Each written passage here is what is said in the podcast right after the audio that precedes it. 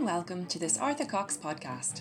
In this episode, Maedhbh Clancy of Counsel in our Finance Group and Sarah Thompson, partner in our Financial Regulation Group, discuss the new Individual Accountability Framework, one of the most significant changes to the financial services regulation in many years, and give an overview of the key pillars of the framework. Make sure to follow AC Audio to keep up to date on legal developments from our team. Hello, my name is Maedhbh Clancy and I'm of counsel with the Arthur Cox Finance Group.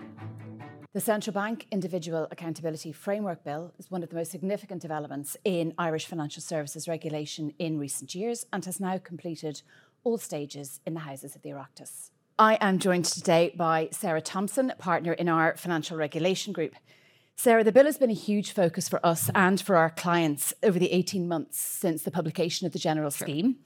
Can you give us a brief reminder of what the individual accountability framework will entail and the four key pillars? Sure. So I think the overall purpose of the individual accountability framework, which we should keep in mind, is to increase accountability in the financial services industry, particularly for those individuals who are responsible for the direction of financial services businesses and their compliance with law and regulation. The four key pillars that we saw in the general scheme all those months ago are, first of all, the Senior Executive Accountability Regime, or SEAR. There are new conduct standards for regulated financial services providers. The third piece is enhancements to the existing fitness and probity regime that the central bank already has in place. And the fourth piece is a strengthening of the CBI's enforcement capabilities in this general area. Thanks, Sarah. And focusing for a moment on the Senior Executive Accountability Regime and who it will apply to, can you talk us through its scope and the regulated firms that might be in scope at a later date as well? Yes, and I think that the first thing to say here is that the scope will be the subject of some of the central bank regulations, which are still to come, so they're not quite in, in the bill yet. But the general scheme set out the scope that we expect to see. Mm-hmm. And in the initial phase, we expect to see banks, insurance undertakings, and certain um, investment firms within the scope of, SEAR. And, and in each of those three cases, they're, they're third country branches. When we talk about the investment firms that are going to be covered in the first phase, it will be those who deal on own account, those who hold client funds or assets, and those who underwrite on a firm commitment basis. I think we expect other categories of firms to come within scope in the coming years, which mirrors the approach we saw in the UK, where there was a phased rollout of the senior managers and certification regime. And in light of that sort of anticipated broadening scope over the months and years to come, we do recommend that all of our clients who have financial services authorisations keep an eye on this.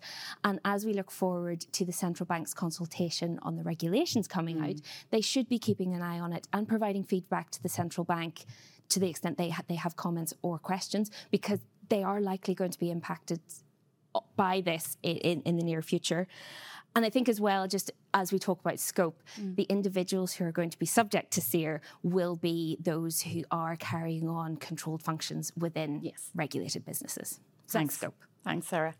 And so now that the bill has been finalised, it would also be great to get your insights on timing um, for the new framework coming into effect and the consultations we can expect to see um, from the central bank over the next few weeks. Sure. And uh, as we were talking about just before we came on camera, this is where we sort of break the fourth wall because we have been looking very closely at the progress of the bill mm. uh, through the legislative process.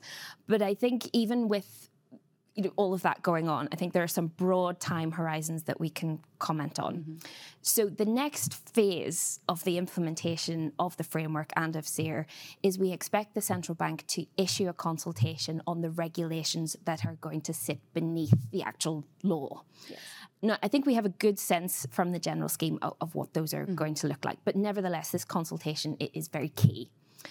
So, given where we are now, I think we expect to see final regulations during this summer. Yes. In terms of sort of implementation or the coming into force of the framework, we're probably looking at towards the end of this year or early next year. Again, just a little bit of a health warning for anyone who's listening to us is there have been unanticipated delays yes. to the implementation of the, the legal framework. So there may be further delays, but that's sort of our best guess at what the timing looks like over the next six to 12 months. Great, thanks, Sarah. That's that's very helpful. And Sarah, what, what can and should regulated firms be doing now to prepare themselves for this? I mean, please get in touch with us. Uh, we, we would we would love like the Arthur Cox team would love to be helping our clients mm. to prepare for this and make it as straightforward as possible for them. So please, please do get in touch. Check out the website.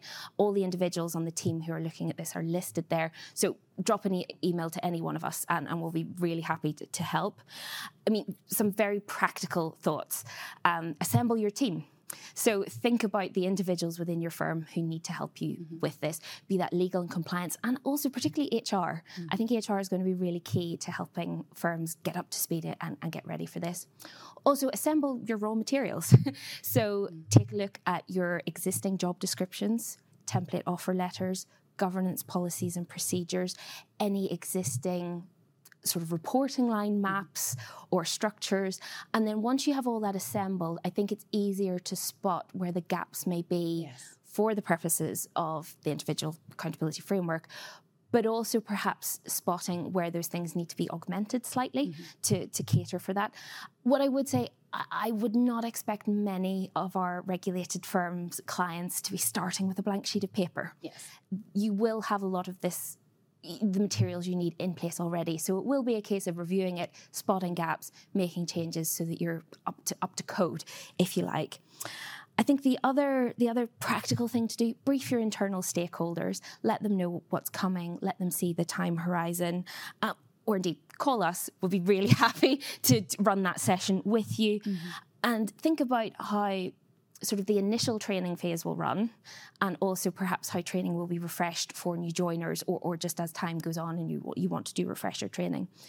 And I think finally, do keep an eye out for the central bank consultation coming out. Keep an eye out for those. Keep an eye out for progress in the implementation of the regulations.